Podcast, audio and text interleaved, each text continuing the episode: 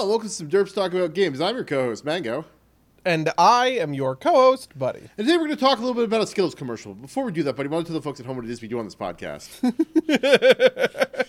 on this podcast, we talk about games. Uh, but we also talk about movies. Frankly, we are more of a movies podcast this year.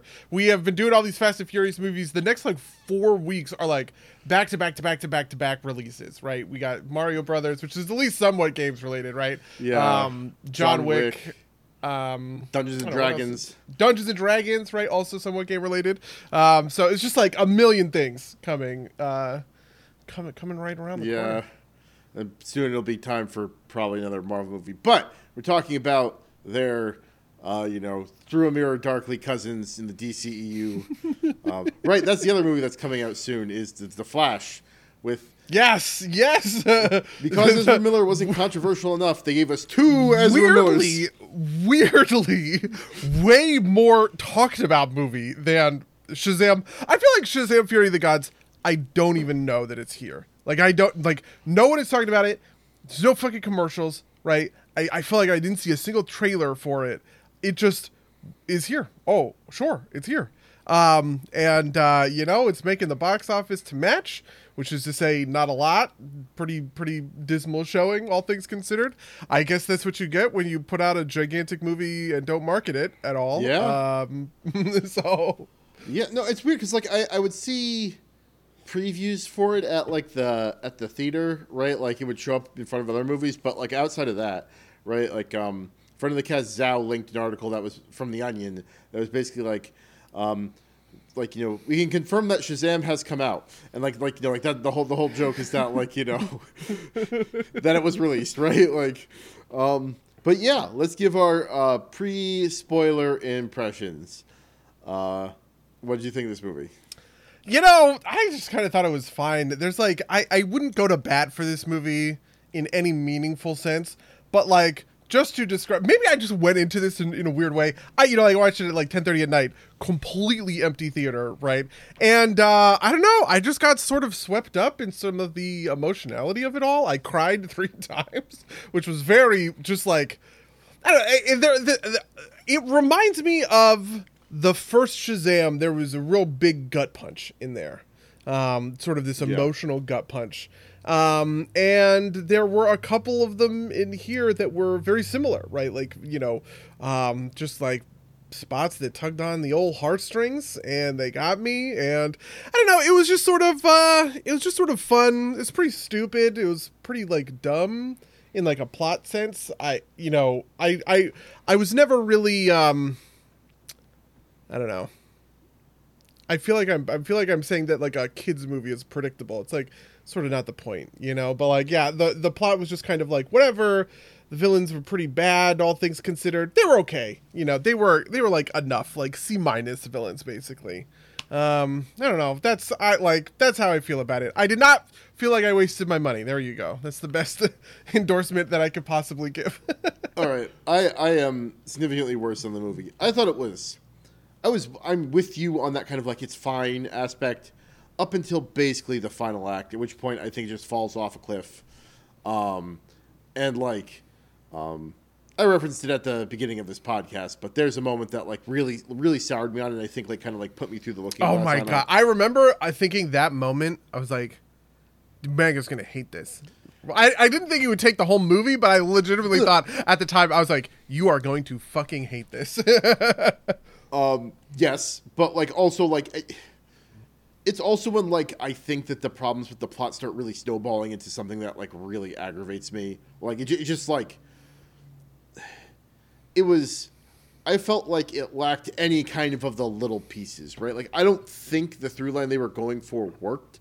Um, like I don't think there was like a like the like the character development like went in the direction they wanted it to. There were also some like very weird moments. There were some like impactful moments, sure, but like at once they kind of hit like that that big kind of final battle scene that pr- comprises like the last third of the movie, um, I just thought it was like not like the characters were like in some ways too stupid to be believable, and also like there were just like other things that were happening that were like nonsensical, um, and that bothered me. And I don't hate like I don't like despise this movie like I have some other movies, right? But it's like I was just like so after the first post credit scene, which I also really despised. I thought that was really bad. I don't hold that against the movie because like post credit scene or scenes or whatever. Um, I got up and then I saw someone else who was like, "Oh, there's a second one of these, isn't there?" Um, and I was contemplating just walking out because I didn't care.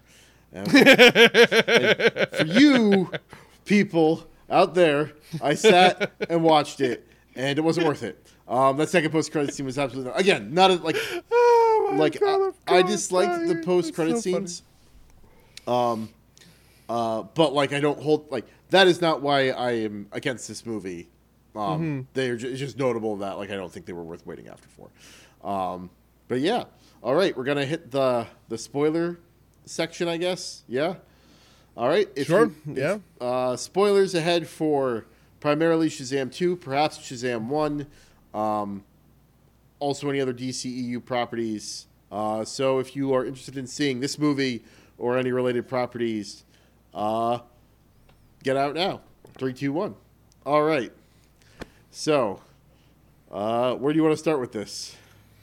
I mm, I don't super know. I guess I'm interested in this uh, in the thing sort of breaking down in the back half because I I do feel you in terms of like raw plot and stakes and all of that sort of stuff. I do think that this kind of hits that. Um, you know, somebody in an article a couple of years ago talked about like third act mush, which is this idea that basically since the Avengers, right, we've sort of had this issue of third acts just kind of become super CGI punch fests, right? And everything just like it feels like I'm watching an actor's face float around in front of a green screen. Um, and that's sort of where all semblance of plot and character and story sort of like fall apart, right? Um, you know, there aren't real stakes. You don't have a sense of real goals. There's not a plan, right? That, that people are trying to, you know, like enact or whatever. It is just, can I punch enough guys, you know, to, to sort of win for 30 minutes. And I and I sympathize with third act mush quite a lot. I think a lot of I think a lot of movies have problems with third act mush, right? Um, but I think a lot of movies don't, right? Um, you know, so for instance, what would be a good example of not third act mush? Man of Steel. You know what? Let's just go to the easy place. Man of Steel is not third act mush because it very clearly lays out the plan for what these characters are going to accomplish, right? And then it follows kind of traditional storytelling stakes, right? Which is the twist in the third act kind of happens halfway through. The twist in the third act is that Zod does not get sucked into the exploding black hole in the center of the Black Zero, right? And he's on the ground. And now Superman has to 1v1 Zod through the streets of Metropolis, ultimately culminating in him snapping his neck, right? Um, that that's like a very traditional sort of approach to sort of third act uh, third act sticks. I think the third act mush that has come about, uh, Ant Man would be a really good example actually of third act mush. Um, is just when there's a lot of like nameless, faceless goons that are just being batted away, right? When Shazam was doing third act stuff that was, you know, the, all the stuff, for instance, in the dome, right? At, at the very end of the movie, there's this dome over Philadelphia. He makes a deal with one of the gods to shrink the dome to just be over the Phillies stadium, where Shazam shoots lightning inside of the dome, and the lightning is ricocheting everywhere. Um, and there's a, and he's fighting a dragon, right? He's just going one toe to toe with this dragon. That stuff was great. That worked for me, right? But there was I, outs like just before that and outside of all that there's this thing of they plant a tree in the fucking stadium and the tree does roots everywhere and then popping out of the roots are all of these mythical greek monsters like harpies and manticores and the cyclops and the minotaur and like I actually sort of like the idea of that, but it is the truest third act mush I've ever fucking experienced in my life, right? They are there for a couple of scenes. They do essentially nothing. There's one minor plot point that takes place, and then this thing is wrapped up off screen. You know, like there's no there's no follow up to it. You just you just watch them chase these monsters off, and then eventually they sort of like fade out of existence later. And I was just like, this this this means zero to me. This added nothing to the movie, right? Um, I God, I just wish that we we were dealing with the big stuff that mattered, right? Um, and I feel like that's sort of where I'm at when it comes to this this third act uh, this third act stuff on like a plot level. So I I agree with you in kind of like form, but not like I I don't think the dome stuff was particularly good. There was a, there was some stuff in there that like bothered me and kind of like a this kind of like you know it, it skates the line between like this is kind of nitpicky and also like like this is too dumb for me to forgive, right? Like um um the only I, I will say did get some joy out of the tree. Um, just because I hate Philadelphia and it was nice to see it destroyed. Um, but oh my god! Yeah. yeah, that's that's right, Philly. You suck. Um, but you know that that that that's more of like a meme response for me, right? But like you know, like I was already form, formulating the jokes in my head is like you know you know oh Shazam's the villain because he's keeping the terrible city of Philadelphia from being destroyed. Um, but but you know the meme, memes aside, I just like I I I uh, Lou says next play the stream title. Um, I have titled the stream "Philadelphia Deserved It." Um, so. Damn, go easy. My father-in-law is from Philadelphia, all right, and he loves the Eagles. Okay, he loves the King of Prussia Mall and his water ice fountains.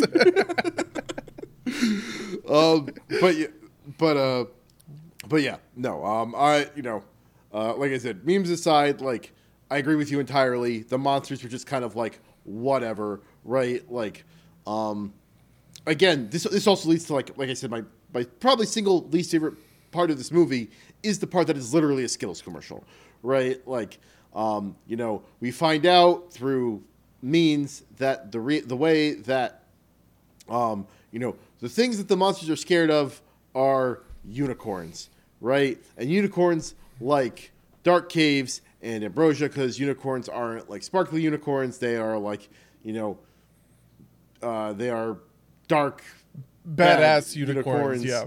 Um, and you know, and and the little girl member of the the team is like, I like unicorns, and she doesn't care. And then when the unicorn, when they face down the unicorn, she throws fucking Skittles at it because Skittles are just like ambrosia. And she says, "Taste the rainbow, motherfucker!" At one point, that gets like comedically cut off for like you know funny censorship reasons. And I was so fucking mad. Like, I would not have minded if like the Skittles were like a little thing. The fact that it was so clearly an ad place, right? Like, like it wasn't like it wasn't product placement. It was an ad, and that's what bothered me, right? Like this is this is like freaking the girl could have like turned to the camera and said, "We'd like to thank Skittles." Like for bringing this movie to theaters, right? Like you know, like like a YouTube video or something, and it would have been less out of place than it was in the actual movie.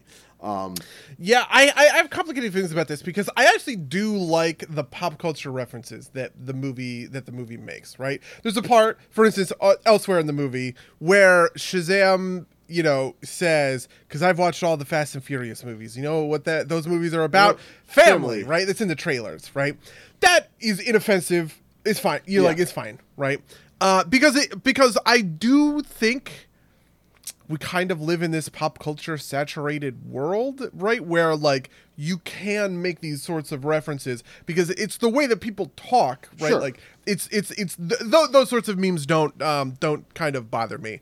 But uh yep, the Skittles thing I think was bad. Um it was fr- frankly, I think that whole sub little plot was awful. I was like this is the worst like stealing focus bullshit that I could ever that I could like possibly think of. Um, but you know, it uh, they I don't know they they went for it. I I basically hated all of that stuff. Um, I hated the battle wagon you know thing. They crash into a minotaur. They have like all these bits. I like I, I don't want to I don't want to punish the movie too much for for having its bits because I think that's part of the charm right? Uh, it's a pretty, it's a pretty, pretty memey, yeah. jokey movie. All things considered, I don't mind that whatsoever. Um, but like all of that stuff is really when it started to grate on me, um, and uh, and kind of took its toll, I guess I would say. Yeah, no, and you know, I also like it being a jokey memey movie is fine, but there are a couple of moments that like really kind of like tore me out of it. The first one was relatively early on when um, the villain, uh, I, like name's like Constance or something, one of the sisters, um, Kalypso, I think. Kalypso, thank you. Um, yeah. uh, like causes a the, the a good you know a teacher to to walk off a roof and commit suicide, right? Like that was fucking rough, right? Yeah. Like, I was like, there's no way they let that happen, and then they let it fucking happen. And she talks about him popping like a grape. I'm like, what the fuck, right? Like that is like, that's like not the attitude I was getting from this movie. And you know, like again, like that was fine, but like the other the other half, this is, but this is the one that bothers me more is um, at the end of the movie, um, uh, Shazam, Billy Batson um, dies, right? Or like we are led to believe he dies. And I didn't believe it for even like a quarter of a second, right? Like, um, like I was like, like, and they they bury him. I'm like, are they actually? Are they just gonna like do a Superman again? Because like I was, there was no way they let him die. And then they have Gal Gadot. Like this is this is another m- minor thing that like just bothered me because I could tell. It's like Gal Gadot, who is clearly never on set with anybody else in the cast, right? Like her part was clearly filmed entirely separately and like edited together with the rest of the cast, right? Like, um, which was which is was funny in the first movie in the post credit scene um, where Superman was like neck up, right? Like I thought that was funny, or neck down rather. Um, and in his dream, where you you're just seeing the back of, of Wonder Woman, right? Because you know then you don't you don't you know you just use a like I thought that was all pretty funny, but th- this last one was like be- because they lampshaded it so hard. I, I feel like I was primed to notice that she wasn't actually on set with them, right? Like. Um, and I think that just like kind of undercut the, the the moment in a way that I thought if she was actually there, right, like like in it would have been better. maybe I'm a little too too sensitive to that because like we've been like doing this podcast for like six or seven years now, and Yeah. I notice these kinds of things. Maybe your average viewer doesn't notice it, um, but like I feel like her clearly not being on set with them just undercut that whole moment. You know, it's interesting. The thing that the thing that bothered me about that moment, and actually, frankly, sucked the hardest in this whole movie, was the music, right? Because they use, and I hate that I'm I'm about to complain about this because I actually like this thing quite a lot, right? One of the things I think sucks the most about the Marvel Cinematic Universe is its music, um, because every movie doesn't respect its own sort of leitmotifs. Um, you know, leitmotifs being like a like a story based phenomenon of a musical sort of like a melody or like a musical phrase that is associated with a noun, essentially, right? Like a person or place or a thing. Wonder Woman has that. She has that crazy cello thing that Hans Zimmer wrote in 2016 for Batman vs Superman, which is like epic and awesome and super great. Um, and then it would later show up again in the Wonder Woman movie, which was perfect, right? It frames it's like, oh, this is you know the this is the Wonder Woman theme, right? My problem with that moment was they didn't ch- they to like back up a second. The thing about the leitmotif that makes it a leitmotif is the recognizable melody, right? If I were to hum, for instance, the uh you know the force theme right the like the twin suns the binary sunset that force theme right that is a musical phrase that shows up a bunch in star wars but it but it crucially shows up in very different forms right so for instance i was for dumb reasons watching Attack of the Clones again, and there's a moment where Anakin and Obi Wan are about to to split up, where Anakin is going to go with Padme, Obi Wan's going to go chase after Jango Fett, um, where Anakin is walking away, and Obi Wan says, "Anakin, may the force be with you." And they kind of smile. You know, they've been a little contentious, but they kind of smile at one another. These, you know, like these are friends saying goodbye. Uh, and he says, "May the force be with you." And then the, the the theme plays, right? But it doesn't play with those big horns, right? It plays in a very small, very light violin, right? Just kind of under underlying that whole situ- that, that that whole thing, right? Um, when Wonder Woman shows up in this solemn, super like emotional moment as they bury Bill, uh, Billy Batson, who has given his life for the people of Philadelphia, right? They use the full bore maximum volume distorted electric cello version of the Wonder Woman thing and it was the most dissonant possible thing you could have done to throw me out of that scene, right? If you wanted to use the leitmotif that's fine, but like have the timbre of the music match the intentions and like the emotional state of the scene itself cuz otherwise you are just cooking up some rancid vibes. Is there that that that was my thing uh, about about Wonder Woman and everything else. Yeah, no, I, weirdly, that was also a place that I cried. So you know, what are you gonna do? yeah. Um, no, that's that that's fair enough. Um, I do kind of want to go back to this kind of like last scene in the dome with the uh, with the lightning bolts. Um, Sure. Just because like, you know, like again, little little stuff that like bothered me, but ultimately probably isn't a deal breaker. Is like, why is he flying straight at the fucking dragon? Right? Like he does like duck underneath the dragon at one point. It's like, why are you not doing that the entire time? Right? Like, I also thought that like you know they burn his out, outfit pretty crispy. I'm like, oh, is there going to be a, like a Black Adam thing here? None of that in there. Um, uh, uh, but like, um, as as she's dying, the oldest sister, um, like I can't remember her name either. Um, Hespera. Hespera, yeah, Hespera. Um, Hespera um, says a true god after all. I'm like, where did that come from? Like, th- there's nothing in the text or even in like, I guess the meta. Like, there- there's nothing here that like makes that line make any sense, right? And again, not a huge deal, but it's like one of these things that kind of like starts building up, and it's like I, you know. I feel like I, this this movie's gone over a cliff that I that I, I don't think it can recover from. Like like Yeah, you just can't climb back up there. Yeah. You're, you're plummeting like the bus in Fast and Furious yeah, Six. yeah, yeah. Like, so, so like clearly part of this, um, That's seven, I guess. Right? Ramsey is seven. Yeah. Yeah, okay, yeah. it's that's seven. it's seven. Yeah. So, part part of this is like you know the this movie I think is supposed to, to you know to to borrow a phrase rhyme like poetry with the first one. Right. The first one's about Billy learning to trust other people and place his faith in, faith in other people and that they won't always let you down. This movie is about him, ostensibly about him believing in himself and his own competency and not constantly trying to delegate out to others. But I don't really get enough of that, like, like it's that's kind of like muddled with this other thing about like you know you can let people go and and like I feel like the themes were like very muddled and not very well developed and like not like do, do you see what I'm getting at? Like like maybe I'm not giving enough of its due but like it, it felt like one of the things was supposed to be like you always defer to um the older sister Megan maybe.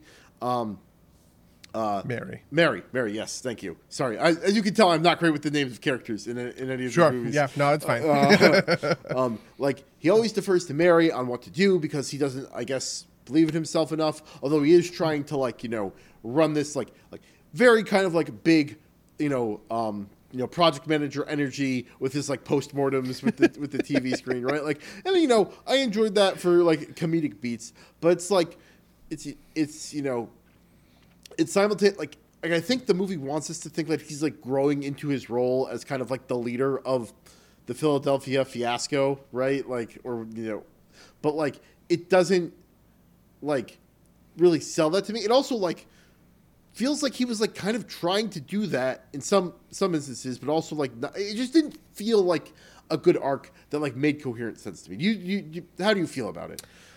I, I guess I sort of see see what you're getting at. Really, the thing that I connected with um, that made it that made it so meaningful. There's two pieces that were that was so meaningful. One was Billy. So it it's kind of this like one two three of Billy feeling imposter syndrome, being told by the wizard directly, like, I fucked up by picking you. I should not have picked you, right? And then in the parking lot, the wizard actually going, you know what?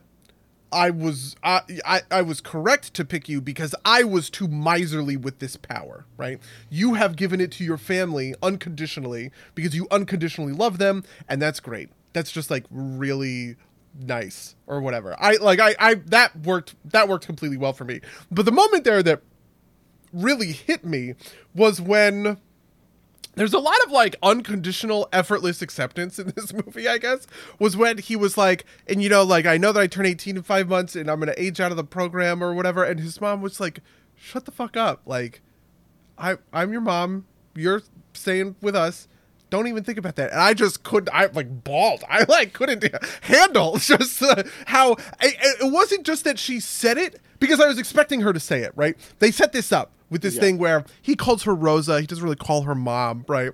That this kind of thing. Um, but it was just the way in which she was just like there was no art it, it was it was so obvious that she uh, that it was almost funny that she had to say something. And there's something about that that just like hit me where i fucking lived.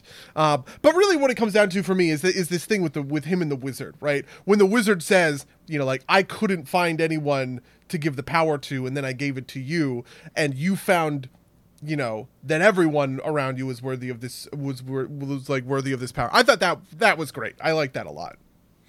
Yeah, so I, I, I get that, and I think I think that that's like a, I think it's a decent moment, but I don't think the rest of the text really like builds to that moment in a way that like makes sense, right? Because like, like that moment. Like so, so that's like the one thread, right? That like you know the wizard is having regrets or whatever, right? Which, but that always, like, that moment says to me that like Billy Batson was always correct. Whereas like the arc of this movie wants to be that Billy Batson needs to grow in some way, right? And tell wants to tell you that he's grown, but doesn't really sell that to me, if that makes sense. Um, Yeah. On like the family moment, I get that, and I felt myself like feeling like teary eyed at it, but I also felt like it was super emotionally manipulative, and I was like like. Like there was the part of me that was like like physically reacting to it, but there was my brain part that was like this is like this is like really like um, rough, right? Like in like kind of like a. This is really kind of like, like you said, it's very obvious, and that to me felt like it was just kind of like trying to like just yank on the lever rather than do it with any sort of like artfulness or or. Uh, Yeah, it's like uh, the the thing I always the, my benchmark for this is Inside Out. There's this imaginary friend character like Bobo or whatever the fucking The- the clown, pink elephant yeah. guy. Yeah, and it's like I that character has never worked for me. Um, mostly actually because Rachel pointed this out to me. She was just like, it was just from the moment he existed, he was there to be to tug on your heartstrings and then be killed off so Right. that you'd feel sad about it. And that like broke the mechanism such that I couldn't feel anything. I was just like, fuck you, movie, trying to force me to feel feelings, right? like that kind of thing. Yeah, I don't know. It's interesting because like there's some stuff that I buy in on and some stuff that I, that, that I doesn't. It's funny because Shazam is kind of um um a good sort of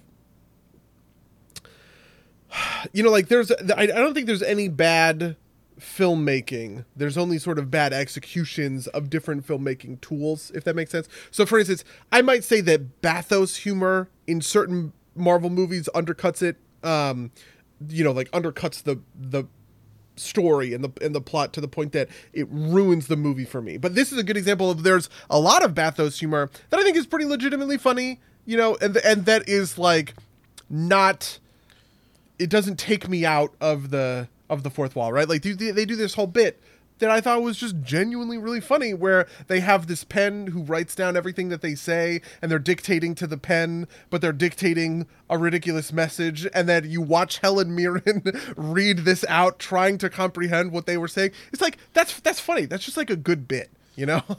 um, and I, it feel like uh, a couple too too few. It went on a little bit too long, but yeah, I, will- I will I will say yeah. I, I think it works. Yeah, and- go on. Sorry.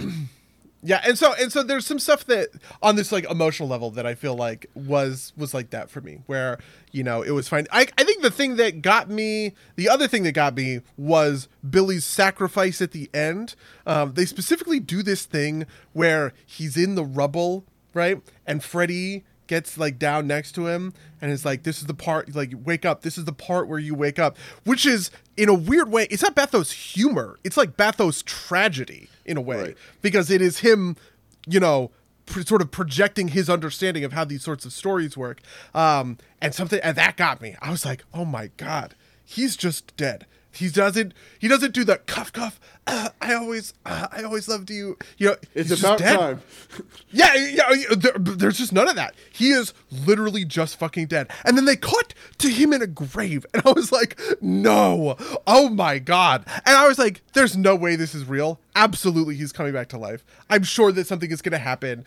You know, I, I, I, and I had like 40 different thoughts about the thing that was going to bring him back to life. Not one of them, by the way, was that Wonder Woman would actually show up Yeah, saying, to like- like, like this is a minor plot point, but life. like Wonder Yeah. Woman have like the power of resurrection, right? Like, like I'm willing to like let that go. Like this is like a very nitpicky point, but it's kind of like happens, and it's like, wait, what? Like, like did he? Like it seems like he actually fucking died there, right? Like, Okay, so to explain it, because this was my interpretation, is that the the staff has the power to turn you has the power to suck your Shazam powers back, but or also grant them to you, right? And with no with no gods, uh, you can't use the staff to do to turn him into Shazam, right? Which would bring him back to life theoretically. Um, but then Wonder Woman is a god, and she does do do that. So yeah, I don't know. Yeah, That was that was my like cursory read. I frankly don't think this matters, and I also think that it's sort of dumb. Uh, like this is one of the things where the movie definitely lost me. Is this all this stuff between like gods and mortals or whatever? I actually like I like that as a plot point. I think the idea of mortals who have slain their gods or are in this kind of conflict with their gods, all that stuff is super fun, right? You know, like half of my D and D campaigns uh, are built around a, comp- a concept not not all that dissimilar to this.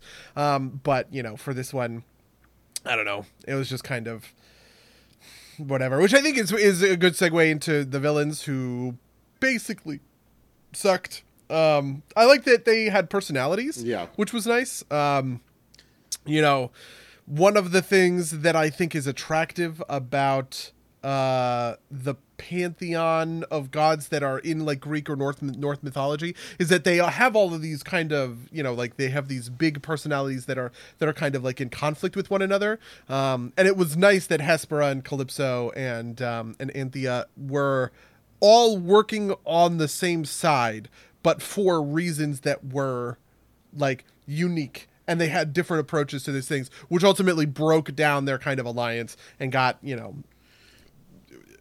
yeah. the their their it like foiled their sort of like villain plot or whatever um though i will say that they are super lame and forgettable and i just wish that they did something cool uh with them like i shazam has a lot of fun villains um and it sucks that we didn't get any of those Yeah, no, I, I mean, I thought the, I thought like the idea that like, actually maybe Hespera has a point, right? Like, and you know, and like on her own, the power isn't like the the plan isn't actually that.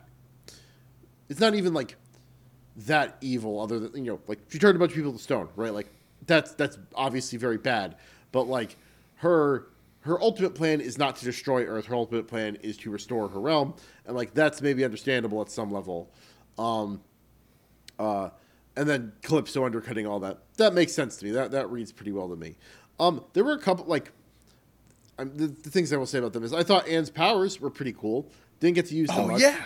And then like this is like this is like the Prometheus complaint, right? Like you know, a Kalypso shoots a beam at Anne and she zooms away and then she like doesn't step a foot to her left and gets hit by the beam anyway, right? Like um, that's like that was like that was like troublesome to me. The other thing that like was like a a bit Hmm. This is maybe a little bit delicate, but there is a scene where they talk about how Anne is actually 6,000 years old, and within like 10 seconds, she kisses the guy that's under 18. Right? Like, like, are we doing this discourse are you going to tell me that it's not a pedophilia it's a phobophilia or whatever I mean, like, that, like, that aside, uh. right? Like, that's just, it's like, it's, the reason the reason this like sticks in my craw a little bit is like we've just gone through another round of like Leonardo DiCaprio dating twenty year olds. It's not a great you know it's not great it's not a great look, right? Like Yeah. um, and like yeah, I get it, it's fiction, but it's also kind of like it wouldn't have bothered me so much if it wasn't directly adjacent to the to the reveal, right? Like it was literally like ten seconds later, right? Um, and that that that that did bother me a little bit, just because it was like you know she is 6,000 years old, right? Like, you know, oh wait uh, does it bother you that she is six six thousand years old it, it, or that they brought it up it bothers me that her, like, they, it bothers me that they make a point of it and then they have them kiss anyway, right? like, and they do it in close temporal proximity, right? Like, Okay, yeah. right? Because like, Yeah, I yeah, I, I I definitely feel that. Um I maybe used to entertain these sorts of thoughts a little bit too much, but frankly, I don't give a fuck. Right? Like eh, this reminds me of like Twilight. When people used to go after Twilight because Edward is a hundred years old, even though he's like the body and of a, of Sure. a seventeen Yeah, yeah. year old. So he just like goes to a million different high schools or whatever because he never ages because he's a fucking vampire. And like this was a really common way to attack the Twilight series was to sort of like be like, oh, Edward is a, you know, I don't know, it- like a A fucking groomer? pedophile, a groomer, whatever. And I just think it's. I don't know. I have like very little patience for this line of reasoning. It, it's very, it's very like um, imposing a certain set of moralistic beliefs on a like story that don't deserve to be there. Really, is I guess what I would like Sure.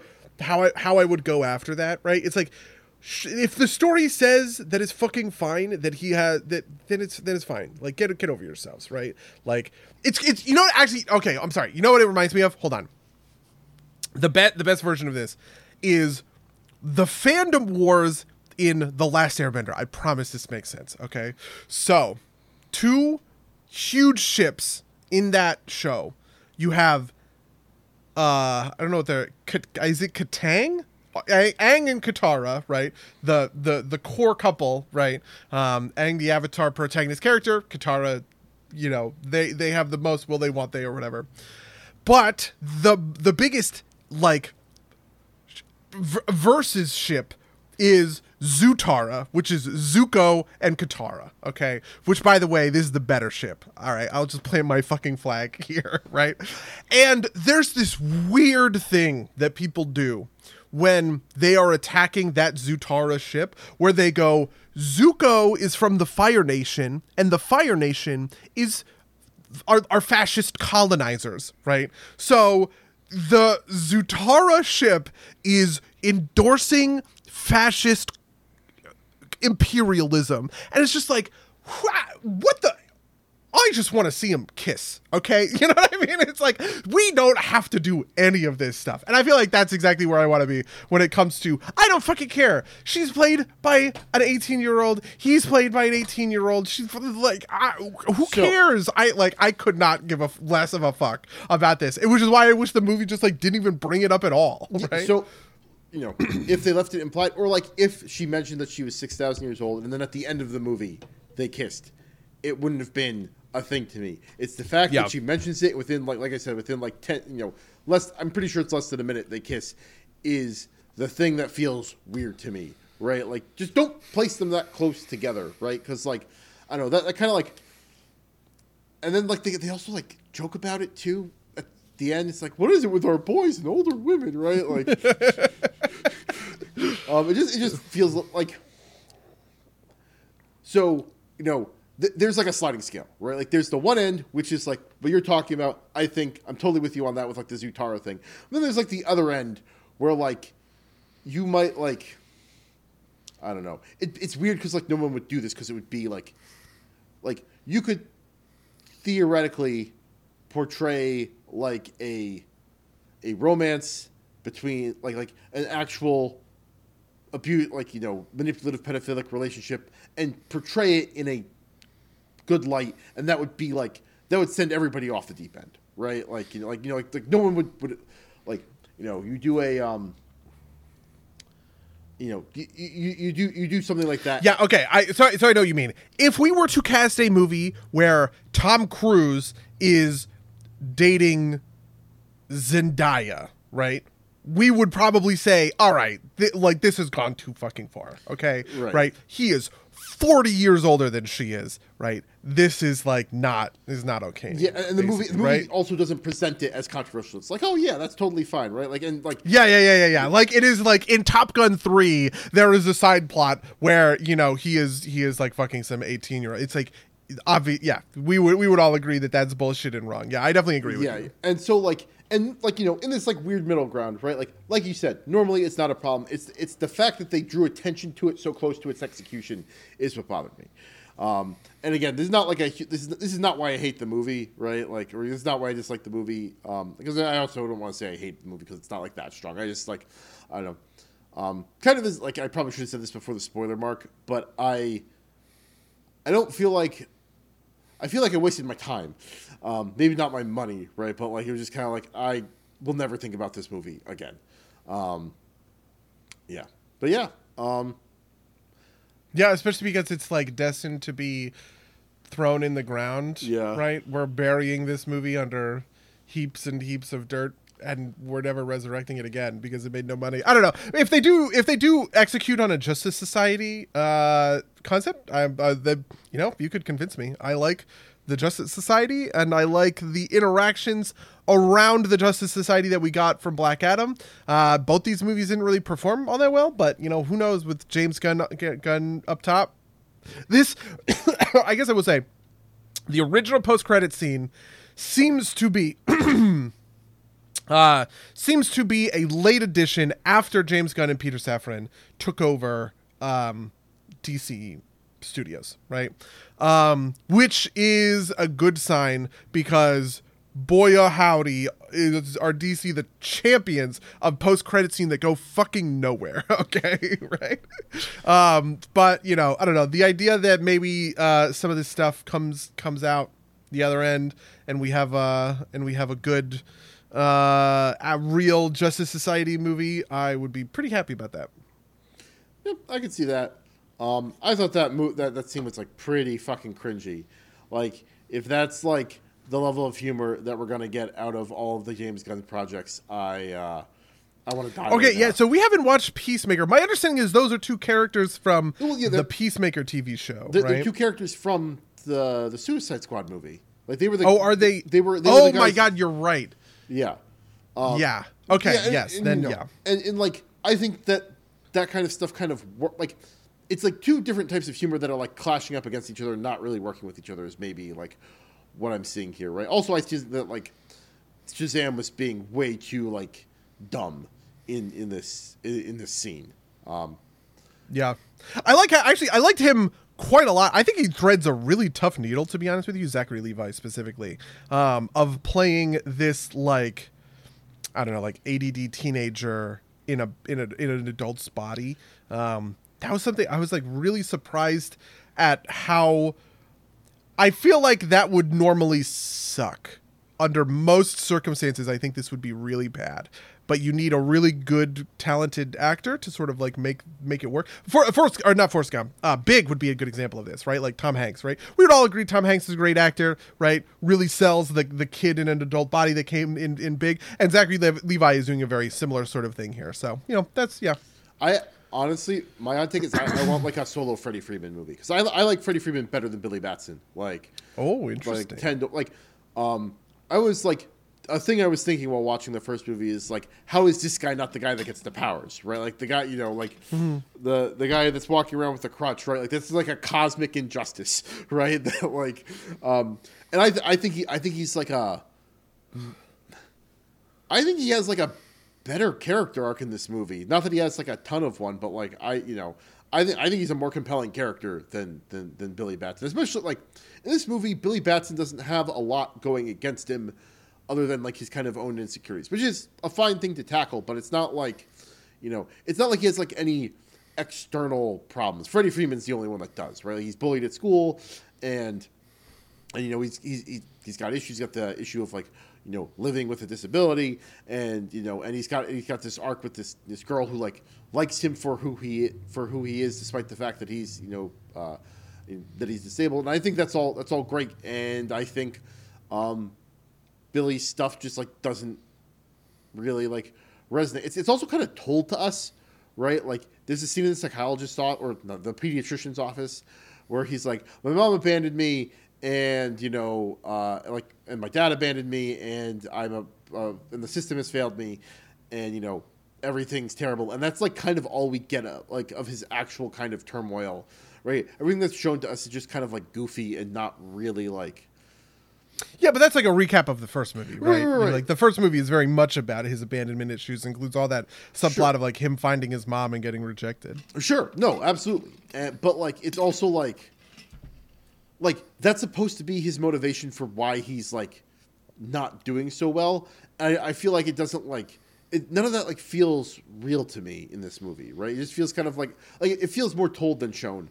Um, I would have liked to have seen a little bit more of him like not dealing with things because like because the, the other part of this is like you know they're called the Philadelphia Fiascos, but like it's it's made pretty apparent to us that this is like Philadelphia being a shitty city, right? Which I'm all for, right? It's like Philadelphia blaming them for like not being perfect, despite like Oh, I yeah, I mean, I hate all of this. This this is like Civil War, right? Where it's like somehow you are morally culpable for the people you failed to save, right? There's- Or like the, the the Man of Steel thing, right? People, it's like Superman should have saved those people. It's like no, no, no, no, no. The stakes of this movie is that it is hard. He is trying his best, but like there's only so much he can do when facing off against this fucking super soldier essentially right?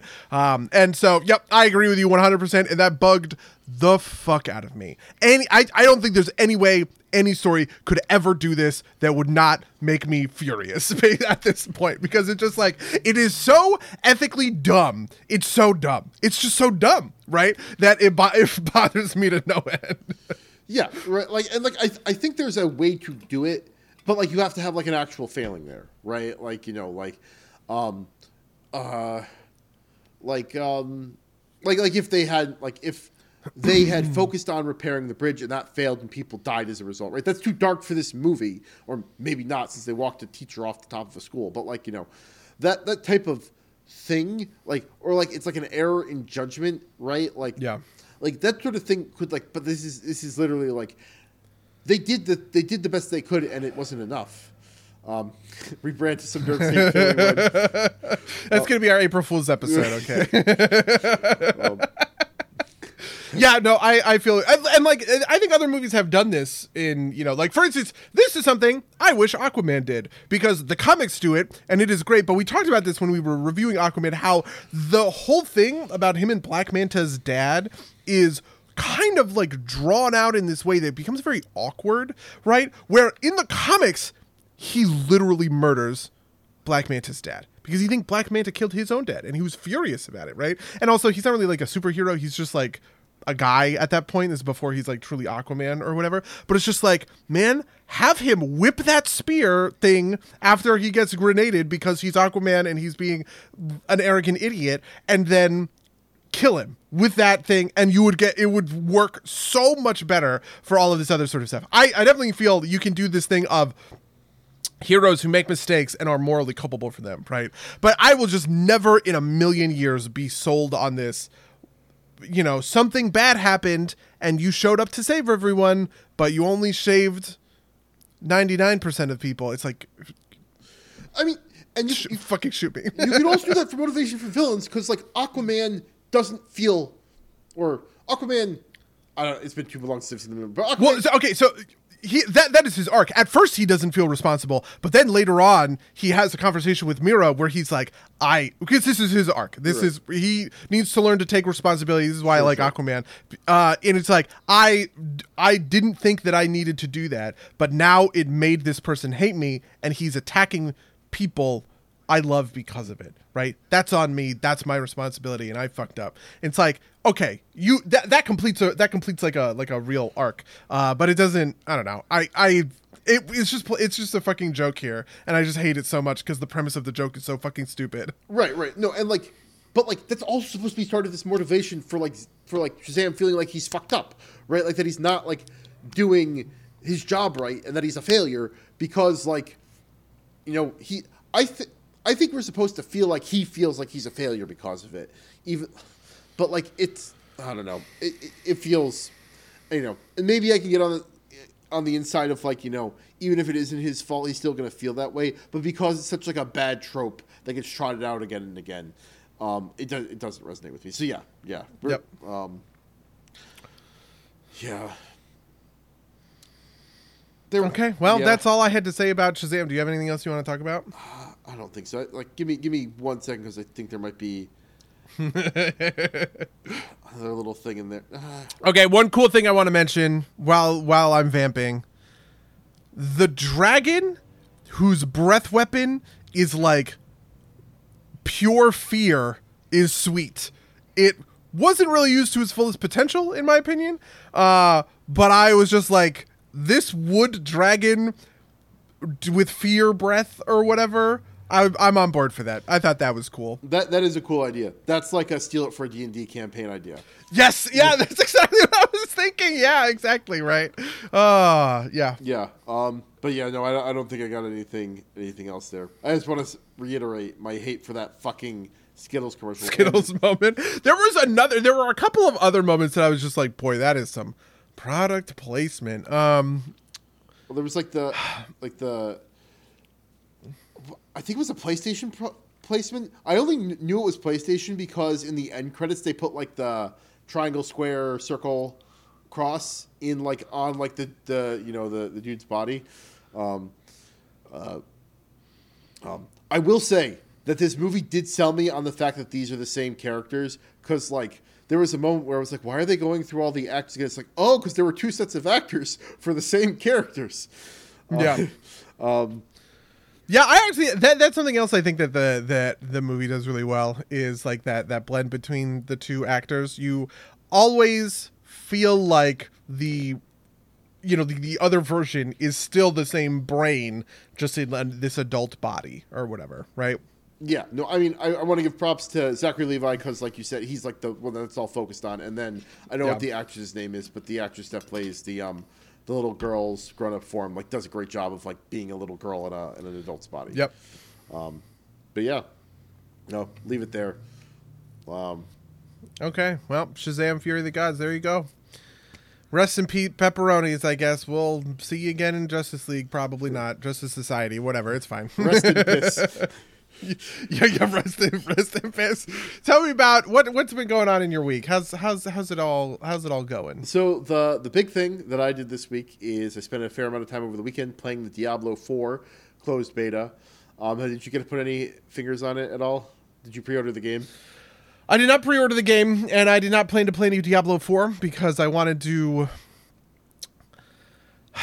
I'm back on my bullshit, Mango. I'm playing StarCraft. Uh, so I wanted to. I was just like, you know what? I want to play StarCraft, and I played a ton of StarCraft this week. Um, but yeah, I was looking at the Diablo 4 beta because I thought it was next week, right? Um, because when we were all talking about it, we were talking about. I think it's when the open beta is, right? yeah. So the- the um, closed- when we were. The closed beta is was this weekend. Um, you can get it either by pre-ordering the game or by buying a double down from KFC. Um, um, Uh, and the classes available this this weekend were um, barbarian, uh, rogue, sorcerer.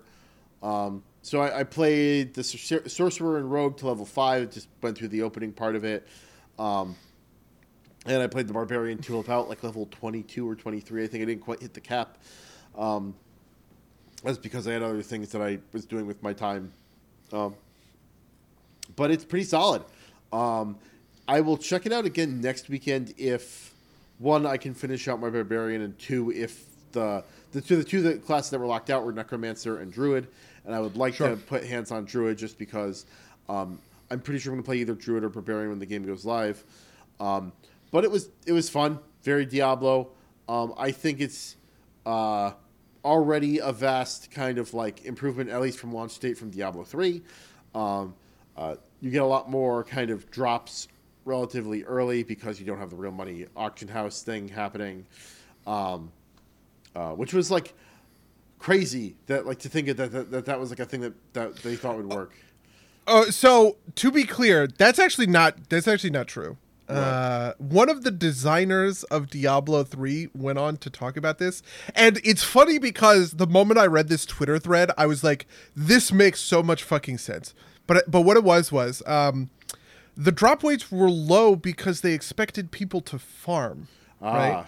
um like in diablo 2 where you would farm you would farm bosses for for like good good drops. They expected people to just sit and kill those bosses kind of like over and over and over again in order to in order to get the the drop rate. So they were kind of optimizing for the way that like veteran diablo 2 players had optimized the game.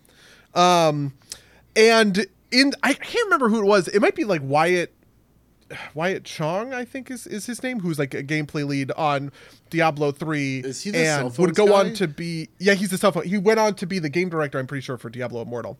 Um, but the thing that he explains in the thread, which I didn't think about this ever at all, right? But it makes so much sense. Is he was like, the Real Money Auction House team was a completely different team.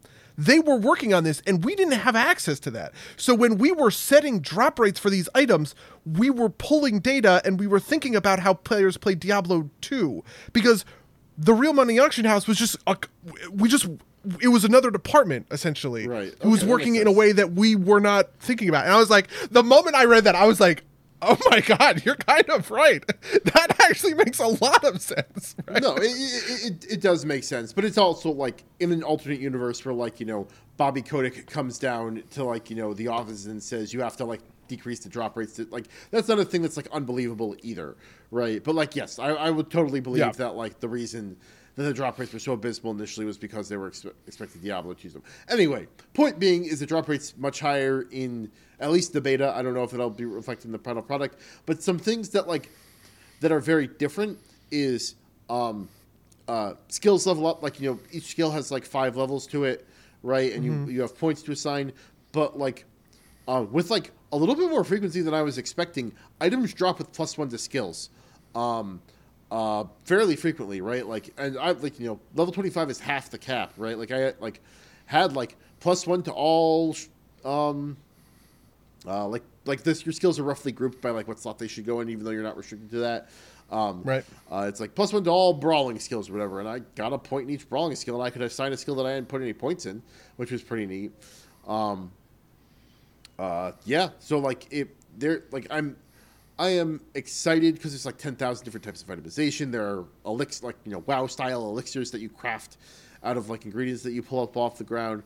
So I feel I feel like they're optimizing for kind of like that long tail end grind, which I hope is fun because like historically my issue with Diablo three in its like post you know removal of the real money auction house state was um uh what was it uh what was kind of like once I kind of like hit like like the power curve in Diablo kind of like goes like it's like logarithmic almost, right? Like you get like a bunch of steep gains. Like with the seasons, it was like you fulfill the season thing, you get your season set, and at that point for me, it was kind of like, uh, I don't know anymore, right? Like, um, like I don't know if like I care enough to keep grinding for like marginal increases in power, um, and I would do that for a little while and then fall off of it.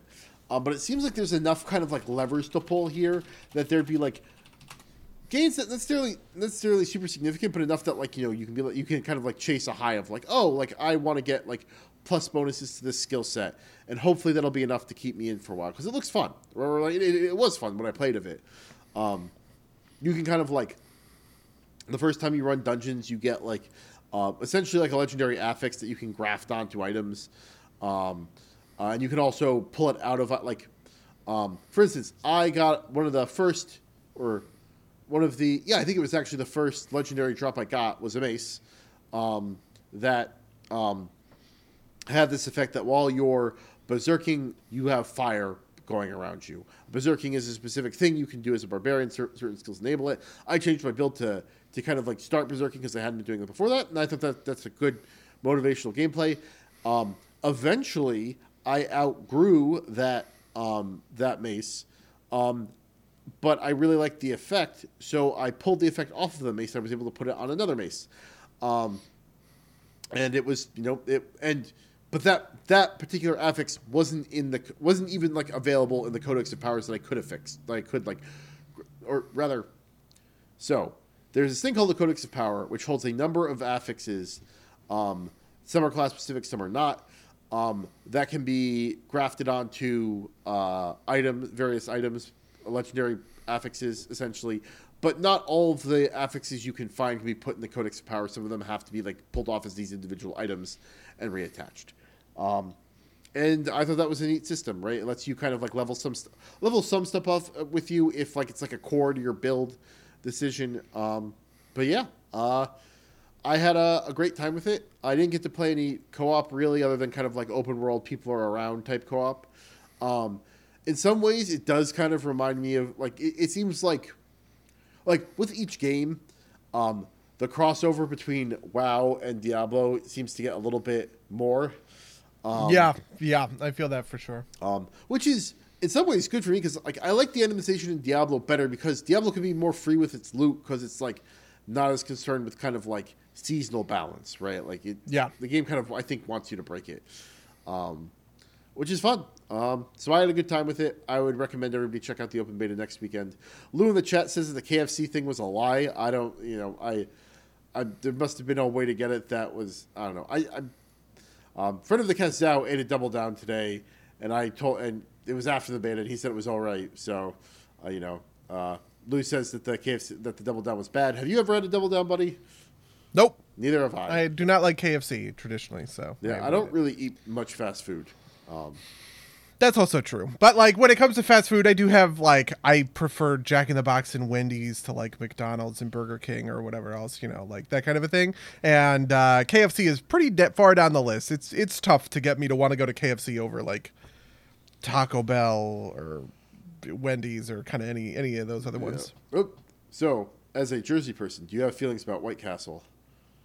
I love White Castle. Uh in a nostalgic way, I haven't I haven't had White Castle in a long time, obviously, because Have you there had are no White we had it Castles at Gen Con? No, yeah, I haven't had it since we had it at Gen Con, which would have been like 2013, 2014, like that era of, Oh, you know, no. yeah.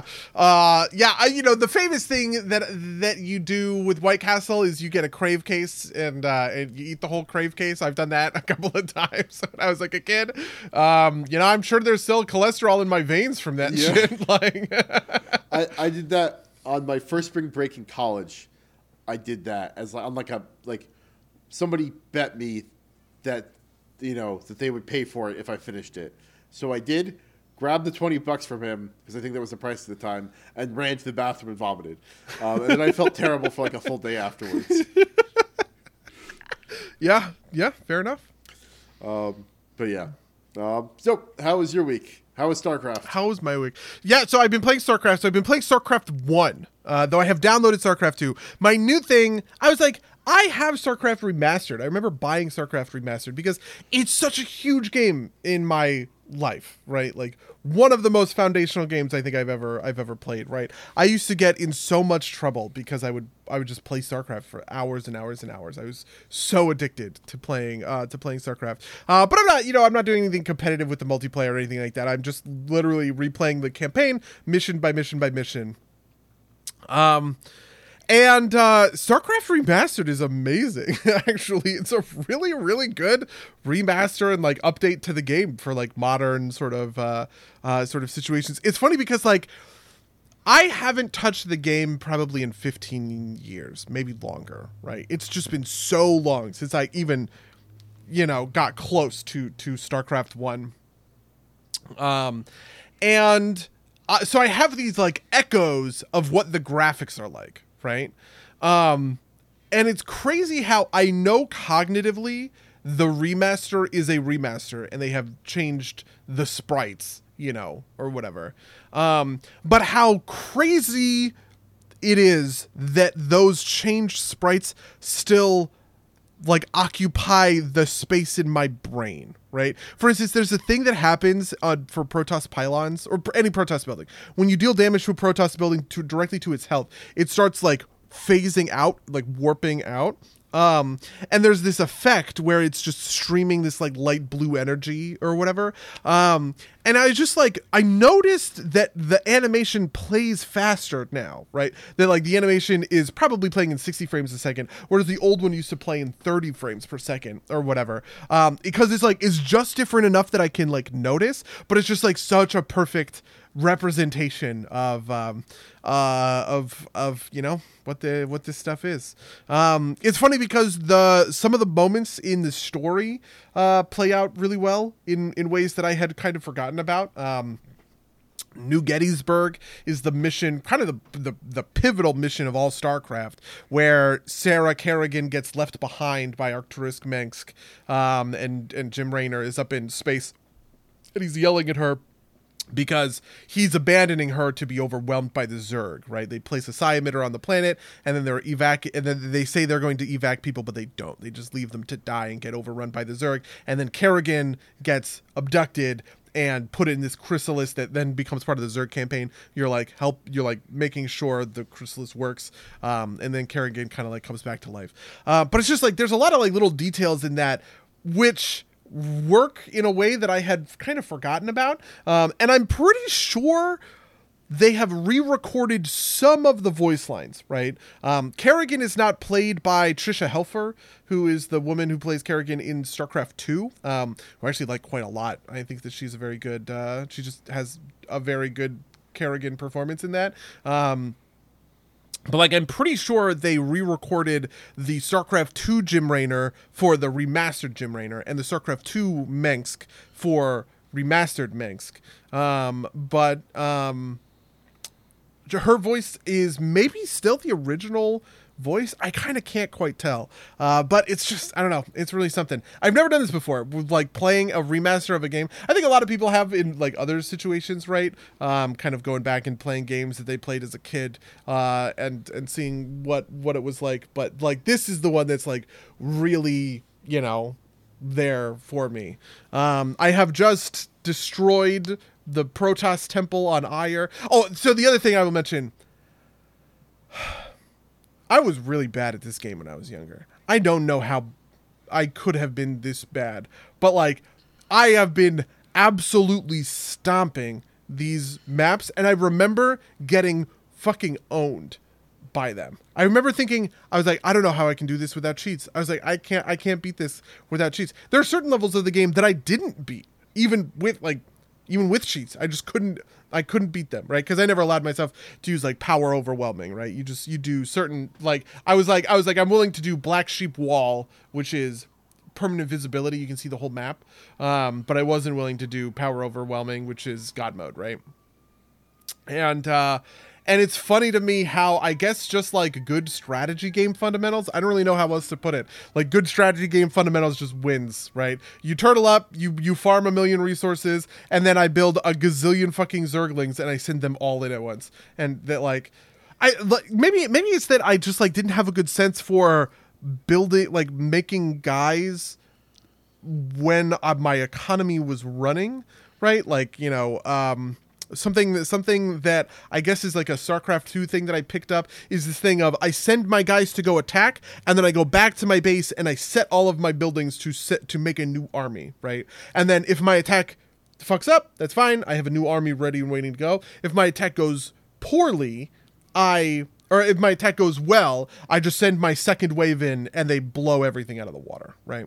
Um, so I don't know. Maybe that's just like the total war gamer in me has has like I don't know. All about where you grow up, man. Yeah, probably. I guess I don't know. Uh, that's what Lou says in the chat. Oh, actually, was- Lou's probably talking about Uh, fast food. White Castle. Yeah, yeah. Yeah. Okay. Um, Yeah. But sure. Yeah, no, I that's uh that's interesting. Um that you like cuz like I definitely remember having those problems like as like a I feel like a middle schooler like having those problems and that like I didn't really think about like unit composition, right? It was like I'm going to build a bunch of carriers and that is going to win because they are the most expensive unit. And then right, it's like, oh, why would I make why would I make te- any Templars? I can just make Archons. Um, Yeah. uh, and so you know that was that just kind of like I I was never great at like those like those kind of like uh you know you know what's the word actions per APM APM type RTS APM. Yeah. RTSs right like famously um I uh uh friend of the cast Monic uh used my account to try and uh race switch at some point um in StarCraft 2 and he got my account to platinum um and uh, I won one game by cannon rushing, and I was like, I'm going out on top. I can say I won a game in platinum, um, and uh, never really went back because I also just like didn't have the, um, like the way you have to play those games. Just like is not, um, not fun for me, right? Like you, like I want to watch the armies fight, right? Like that's the fun part, right? And like you said, you you go back to your um, buildings and you build build stuff and like you know in single player you can pause and all that, but I just like never found any of that super compelling. So um, I went. And, you know, Yeah, the other thing that I have been looking up is have you ever heard of the game Foxhole? No. Okay, this uh, Foxhole might be a trip. I watched this YouTube video. Okay, there's this game. It's called Foxhole. It was in early access for a long time.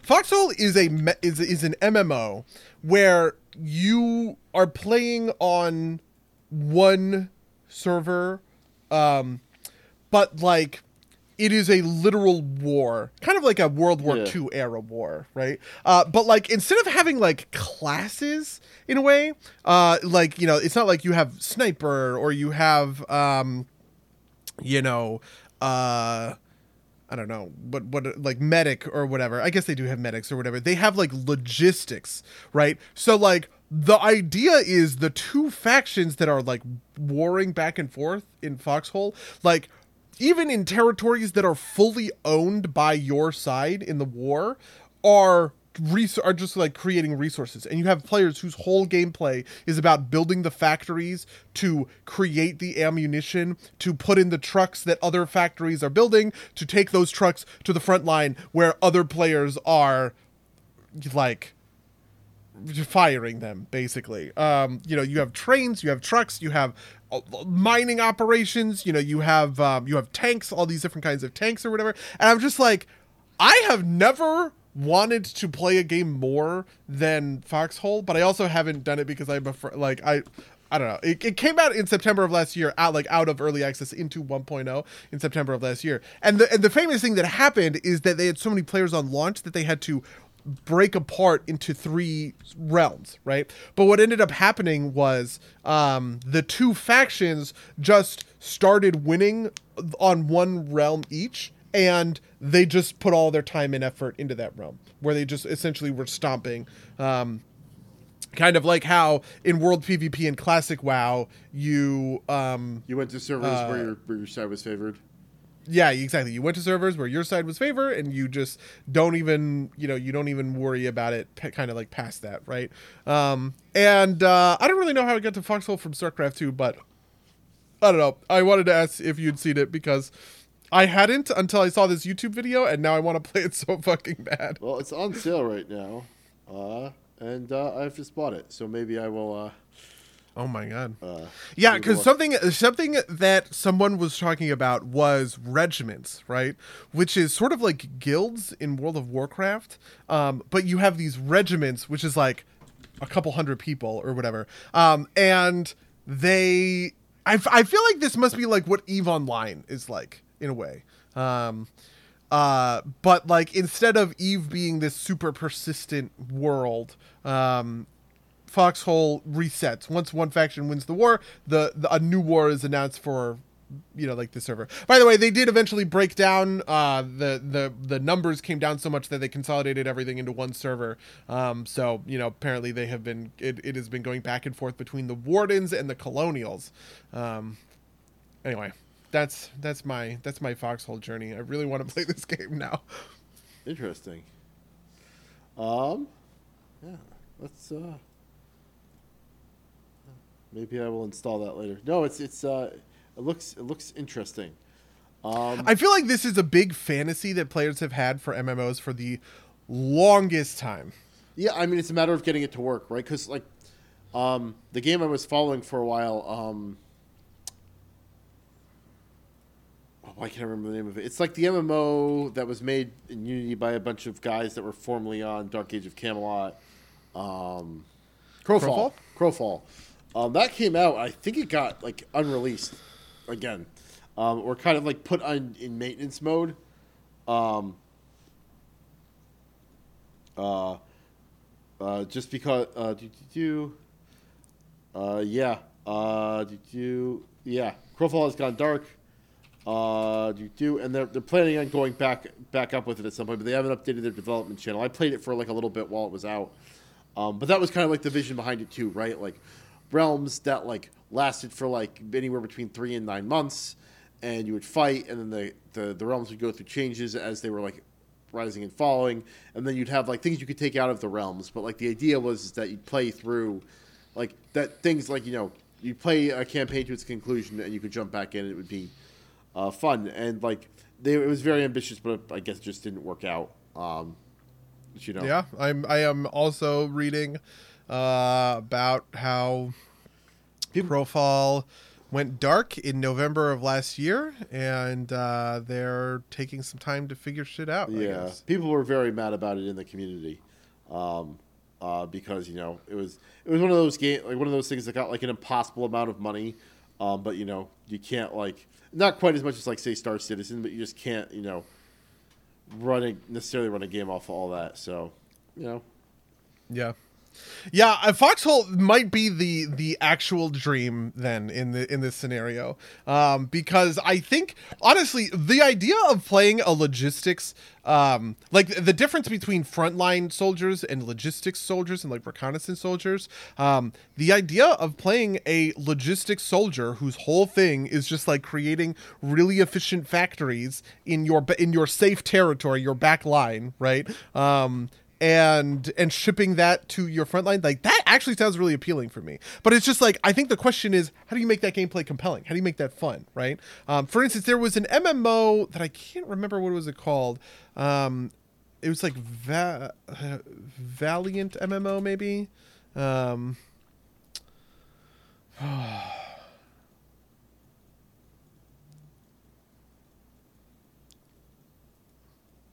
Yeah, okay, so there was an MMO that came out called Valiant. Um, and the idea was that the crafting systems were going to be as intense as the um, as the combat systems, right?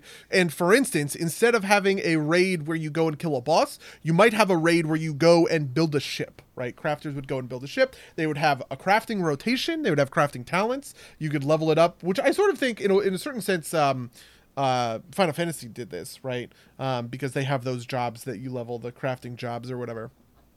Um, but yeah, so the idea was that like crafting was just as intense of a of a sort of like game mode as anything else, um, but it didn't go anywhere uh, because it's just less fun to be doing your rotation by like building nails than it is to do your rotation by killing monsters, right?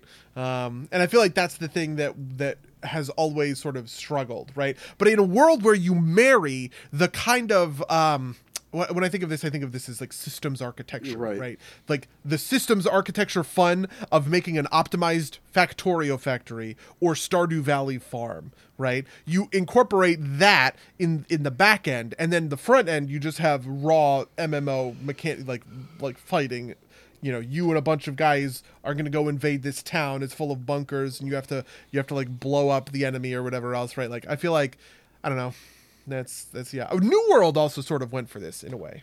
Uh new world uh basically abandoned all of kind of like that aspect of it in favor of being just like a kind of like normal mmo uh, yeah. which is kind of disappointing, but also like that makes sense. They still I are apparently producing content for New World because I get they get they do updates. I was while you were talking about that, I was looking at um, the Crowfall server.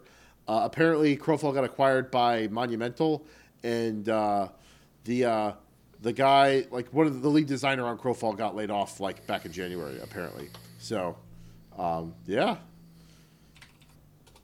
crazy stuff. I guess that that game's dead. wow yeah that is kind of nuts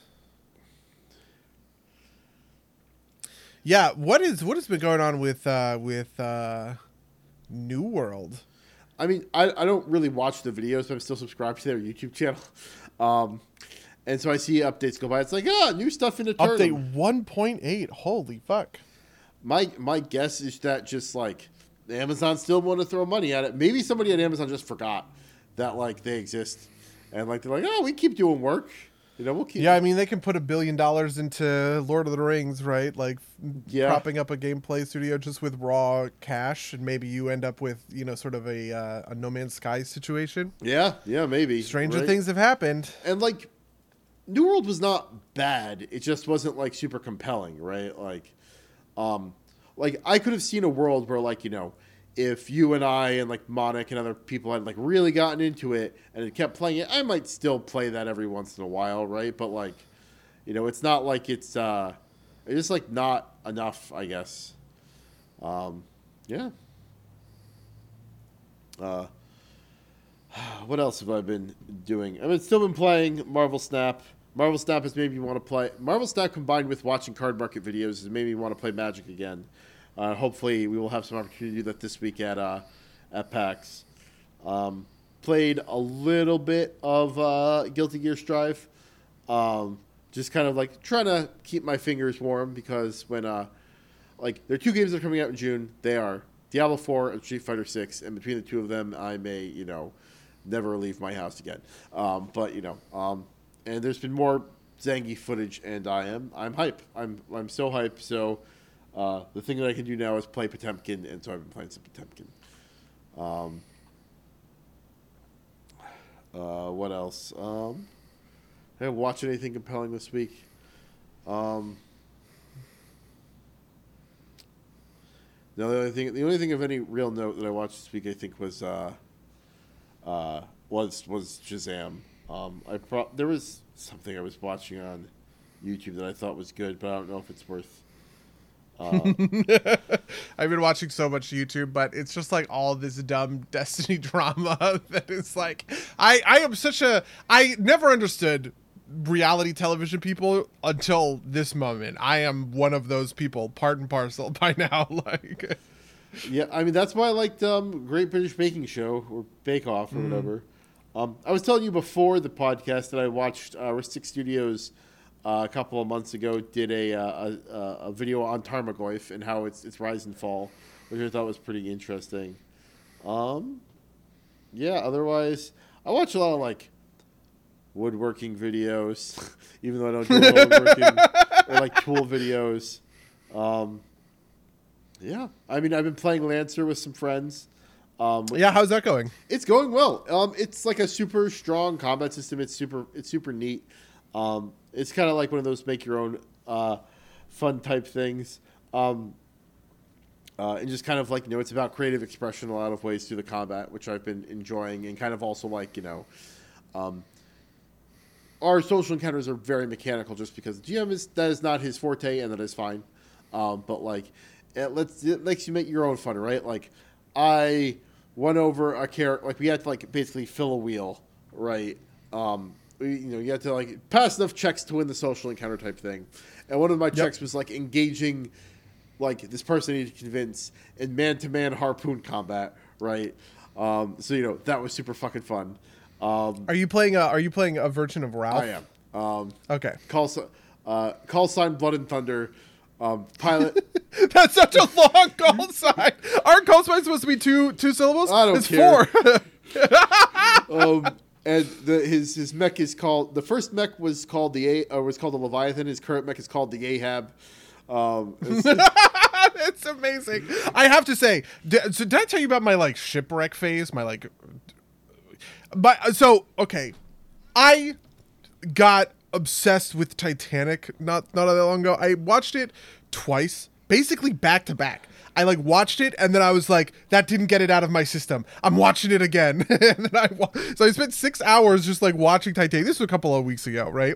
Um, and then I ended up watching one of those uh, like real time recreations of the sinking of the Titanic because part of what makes Titanic so incredible is that it it sank as slowly as possible, right? It actually would have been fine. I don't know. I don't know if you know Titanic lore, but I will sit here and explain it to you. Please, buddy, do.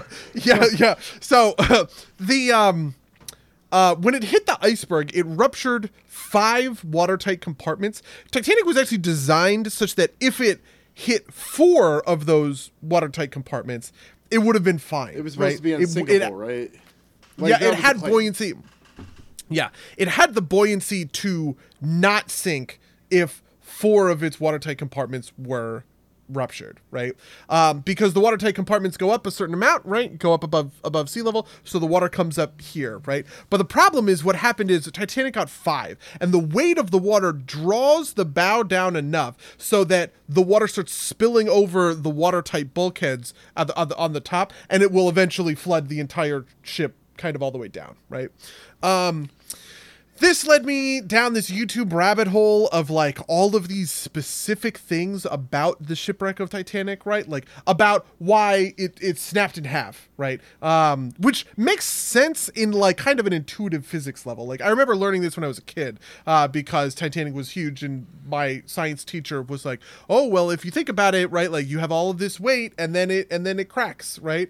Um, but the actual specifics of that and how that worked are really interesting. Uh, the actual specifics of um, the you know like the fact that it took four hours for for the whole ship to sink giving all of this time right? This is why this is why titanic is such a good movie because it, it lets all of this time for drama to play out right? Um and then that took me to like other shipwreck twit like like like youtube videos. Um so for instance the uh the uss indianapolis uh do you know that story? It's No. the Jaws story. Okay, so the USS Indianapolis, which I think is the worst like maritime disaster of all time. It is the ship that is carrying the nuclear bomb to I believe it was Okinawa, right? One of the one of the the air bases where they are going to load this thing onto the B-29 bomber and fly it over Hiroshima or Nagasaki, drop drop the bomb, right? Um because it was carrying the nuclear weapon, it was ordered to go radio silent, right? Um, so it goes, it drops off the nuke. On its way back, it gets torpedoed by two Japanese subs. Uh, the the torpedo like just strikes one of the fuel things. There's there's oil all over the there's this huge oil slick all over the the waves. That that catches fire or whatever. But the crazy thing is no one knows it's missing because the ship was ordered to go radio silent. So they only noticed that it was not back 3 days later, right? And the story, and this is why it's the Jaws story. And the story gets crazy because there are a bunch of dead people in the water. They're all bleeding, and sharks start showing up, right? And then for three days, you have these sailors who are in rafts. They're floating on wreckage, right? They're just like trying to stay alive. There's fire still burning all around them or whatever. And they are being picked off and eaten by tiger sharks, right? In, you know, the Pacific Ocean. Um, and boy, is that frightening. Yeah. like a frightening, you know, a frightening thought. Anyway, so I, yeah, I, the, a lot of my YouTube is, uh, like, a lot of my YouTube is this super dumb interpersonal drama with Destiny, and a lot of my YouTube is ship, shipwrecks and, like, you know, ocean, ocean liners, all that other kind Yeah, of stuff. I, I was gonna say I, I was under the impression that the Arizona was, was one of the worst disasters. The Arizona is the one that's like bombed in Pearl Harbor and like sinks. Oh yeah, and it flips over. Yeah, Yeah, yeah. Mm-hmm. Mhm. uh, yeah. They and the the guys are all inside, but they couldn't get him out, Yeah, and they all yeah, drowned. yeah. Uh, yeah. I also think it might technically be the Kursk. Uh, I don't know if you know about the Kursk. The Kursk is a a uh, a Soviet sub, a Soviet nuclear submarine. It was actually the biggest and most powerful nuclear submarine in the Soviet army. And during a naval exercise, a torpedo went off in the in the front of the ship. Um, and it exploded. Uh, but the Soviets were so everyone everyone found out about it immediately basically but they were so like image conscious that they didn't admit that an accident happened. Um, and by the time they finally did admit all of the you know all of the the sailors had drowned. And there's actually evidence that they actually survived in the tail a, a good amount of sailors survived in the in the stern of the of the submarine at the bottom of the sea. They probably could have been rescued if they had like done so in time. But instead the you know kind of the soviet propaganda machine let let them let them drown. It's real fucked up That, so speaking of communists being terrible, um, I actually like I actually this actually reminded me of this. Is I've been reading the Three Body Problem.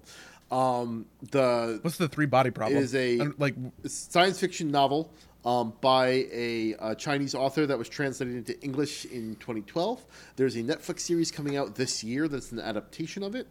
Um, it's um, but it opens so apparently when it was initially being written it was serialized and the part that's the opening in the english version is like in the middle of the chinese version kind of because like it needed to be, get popular before because the opening scene is a literal Mao Mao session right? Like um, the father of one of the primary characters is being uh, being put on like es- essentially a show trial. Um, he's being Mao for counter revolutionary activity for teaching physics because physics is like uh, you know physics is like from the decadent West, and you know you, you have to reject that and embrace communism, right? It's like a kind of like very brutal, um, kind of like showing of like you know communist era era China, and uh, our the character that is being memoed refuses to say like he's like, do you admit to like spreading false you know Western propaganda? He's like, no, this is like real. This physics is like real, and these are facts of the universe, and he is like beaten to death, um, in front of his daughter, who is like the the the, the main character for that section of the book. Um, at some point, it jumps to the present day.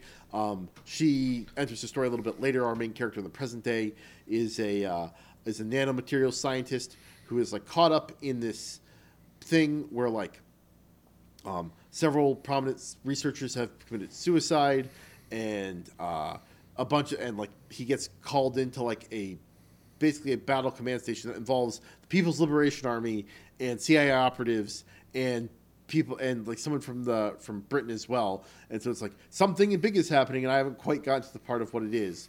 Um, there's a lot in there, but it has been captivating so far. Um, the three body problem is like a fa- famous physics problem. It's also in universe. There's like a video game that has like a VR suit that like can like impart like feelings to your body, kind of like a Ready Player One style suit.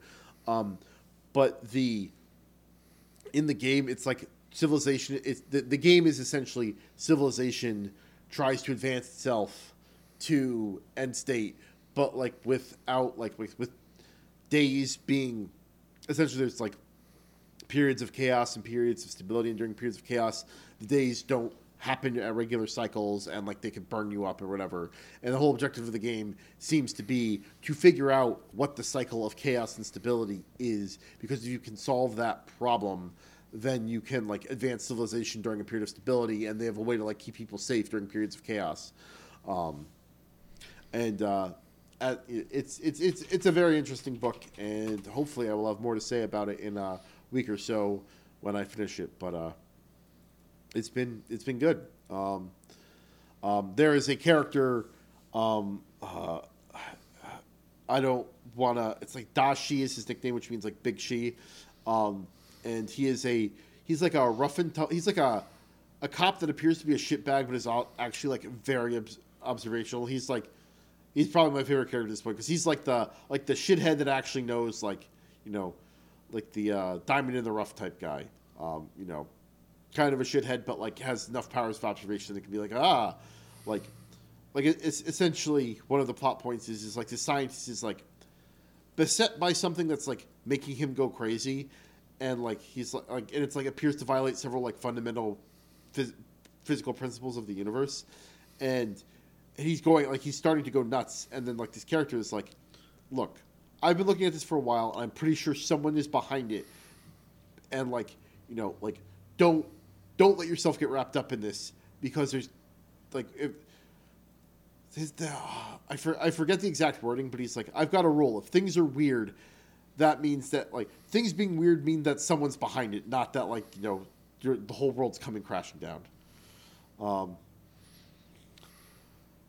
uh, uh, three body problems referencing um actually, uh, which you know makes sense. Uh, uh, but yeah, no, I've been hearing about it for a while, um, and so I. Uh, it is actually on a podcast I listened to, Alienating the Audience. They talked about it, so I'm listening, reading the book, so I can listen to the podcast episode. So, um, uh, yeah, I would recommend what I've read of it so far. I'm listening to it on on tape. So, yeah, Okay. All right. Well, fuck yeah. yeah, Yeah, the weird thing, I, I have also been reading a book, uh, haphazardly shitting on communists, which is uh, the famous book of uh, the end of history. You know, Oh. this this book actually Frank, gets Fu- cla- Frank Fukuyama. Yeah, yeah, this book it gets clowned on so much. People people always make fun of this book, but I actually find it really compelling. It's like it's one of those things where it's like um I don't know. The more, the honestly, the more I do this, the more I realize just like m- my whole world is a lie, right?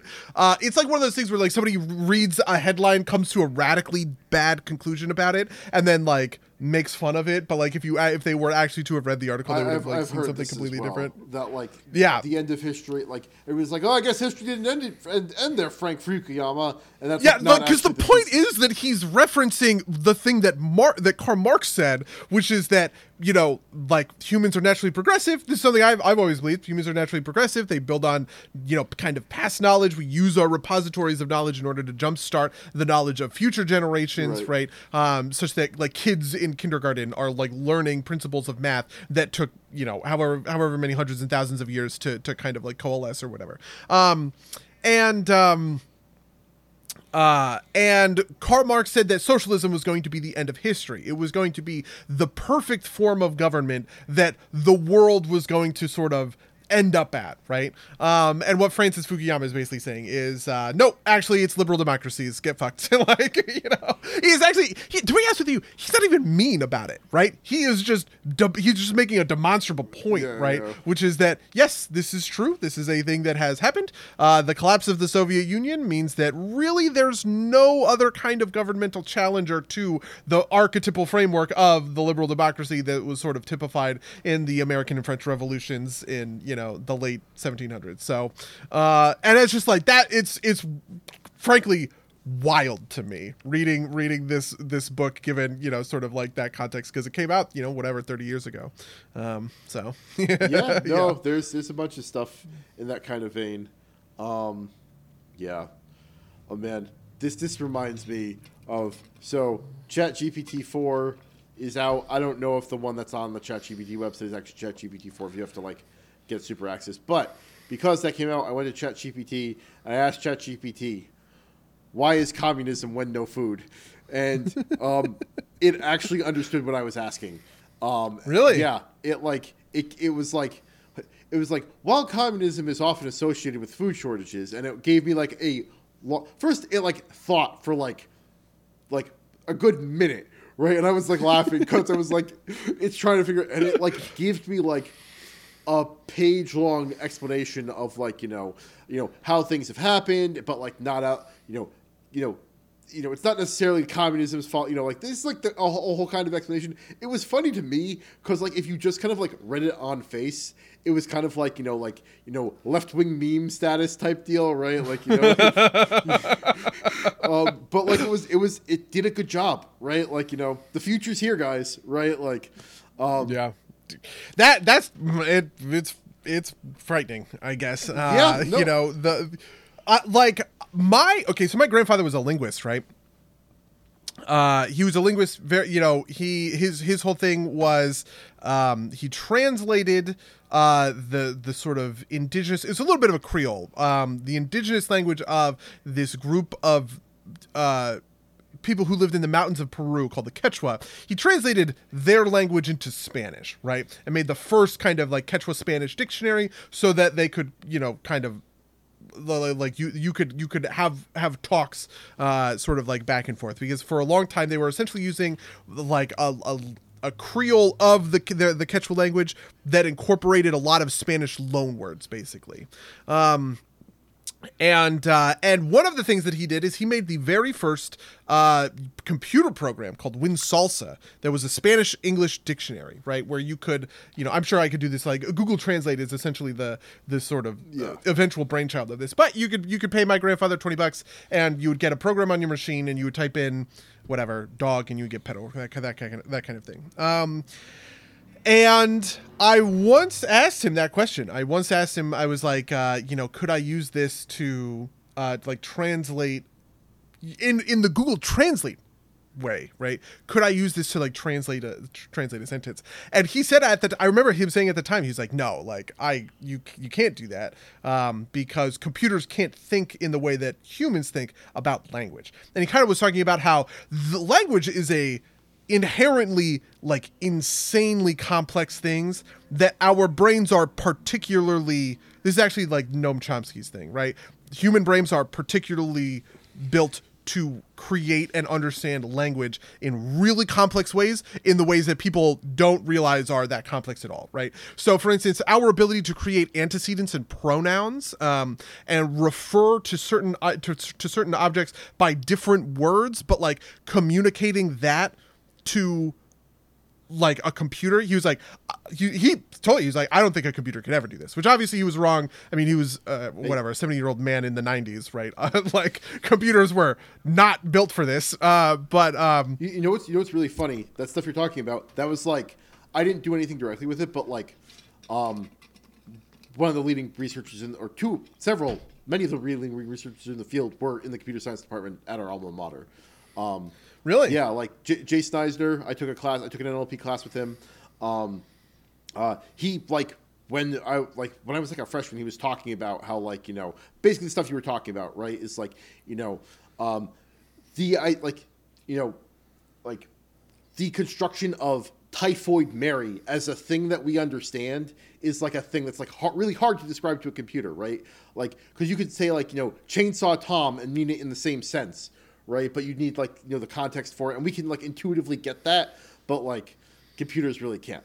Um, and, and yeah um, and even now, right? Like the, the big question with ChatGPT, right, is like, is like, is it doing a fun trick, or is that what human is like? Are humans just like a bag of fun tricks, right? Like, yeah, that's the that's the question, isn't it? Right. Yeah, yeah. I mean, because there's a lot of this stuff. I mean, th- this is also something that, um, you know, uh, like my my dad when he he was riding a bike, he got hit by a car, and one of the things is like it has dramatically altered the way that he can do things like uh like it's it's almost like he had a stroke in a way um w- like hold a conversation while doing something with his hands right? Like he just can't he can't possibly do that anymore. Uh just because like the part in his brain that was built for this just is kind of is like kind of gone. Um and uh and there's like a lot of like interactions around that where there are these like silent automatic things that our brains do that we don't even we don't even glance at right? Um that that we sort of take for granted right? Uh this is also like the boston dynamics people t- talked about this. Like the process of human balance is really insane and complicated right? Um how the automatic functions of our inner ear work uh to to create balance was like the thing that was the the big hurdle to creating real robots which is why they put out those videos of robots doing these insane jump tricks and all this other stuff now because they have by this point mathed it out. Yeah, no, I mean it's it's it's very cool. Like it's all, you know, we it's what was it? Some somebody I was reading recently was like, you know, we might be at like the bottom of like a very steep curve that's going to take off anytime soon, or we might not be, but we can't tell until we're there, right? Like, yeah, um, which would be insane. Yeah, I have game designer friends who are not afraid of GPT, GPT at all because their their thing is like is they essentially it's like the uh, the illusion, right? Right, like in chat gpt is a very advanced version of a mass effect dialogue tree is sort of the underlying thought there. Um, where the you know it itself is not thinking it is like collating data that is being fed to it and it is just such huge mounds of data that there's not actually thought happening there. It is just assembling words in the way that you want them to be that that you want them to be assembled which i don't know that i believe that. I, I don't know that i buy that framing of it.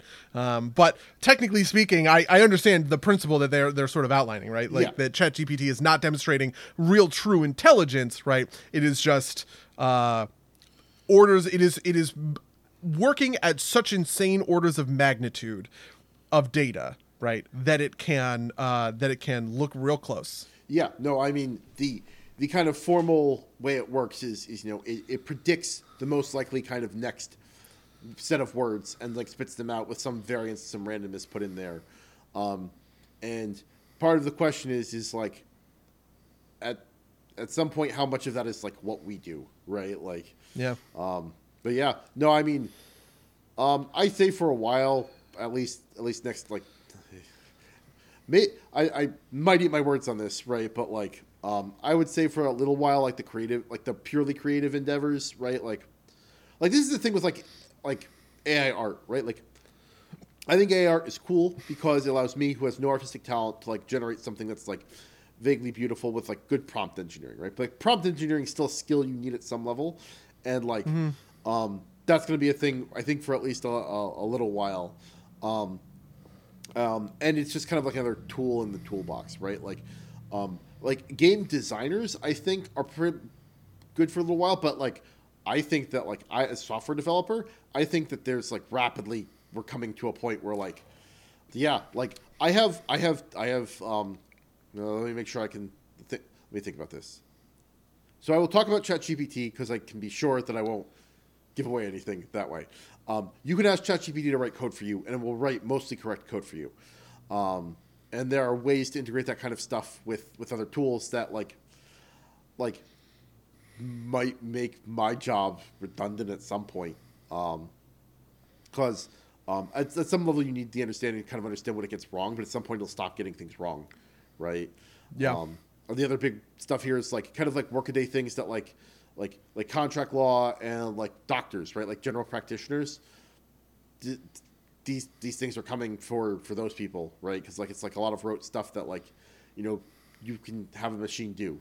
Um, it's nuts. It's nuts. Yeah, it is nuts. I, I do know what that's like for game design, uh, because one of the engineers that we that we work with is really into um, AI. You know, like integrating uh, AI and how our engineers work. Um, I don't I don't like I don't know the specifics of it, uh, but I just know that this is like his thing is this is a really powerful tool that is sort of. Uh, Sort of like a for, force multiplier, Yeah. right? Like you, one engineer can make more code by smart use of AI, basically, um, which is true, right? You know, we here we're, we're a company, forty people. Not a lot of engineers have to do a lot of coding. Being able to use AI to your advantage like that, that's really powerful. So, oh god, that's weird. It's weird to think about. Uh, do do. Hold on.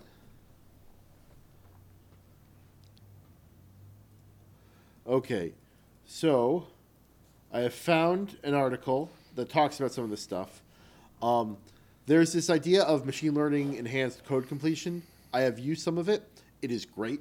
It is not enough to take away my job yet, but like you can see where that goes, right? Like, Yeah. Um, it is. It's nuts. It's we're living in the future, buddy. Soon.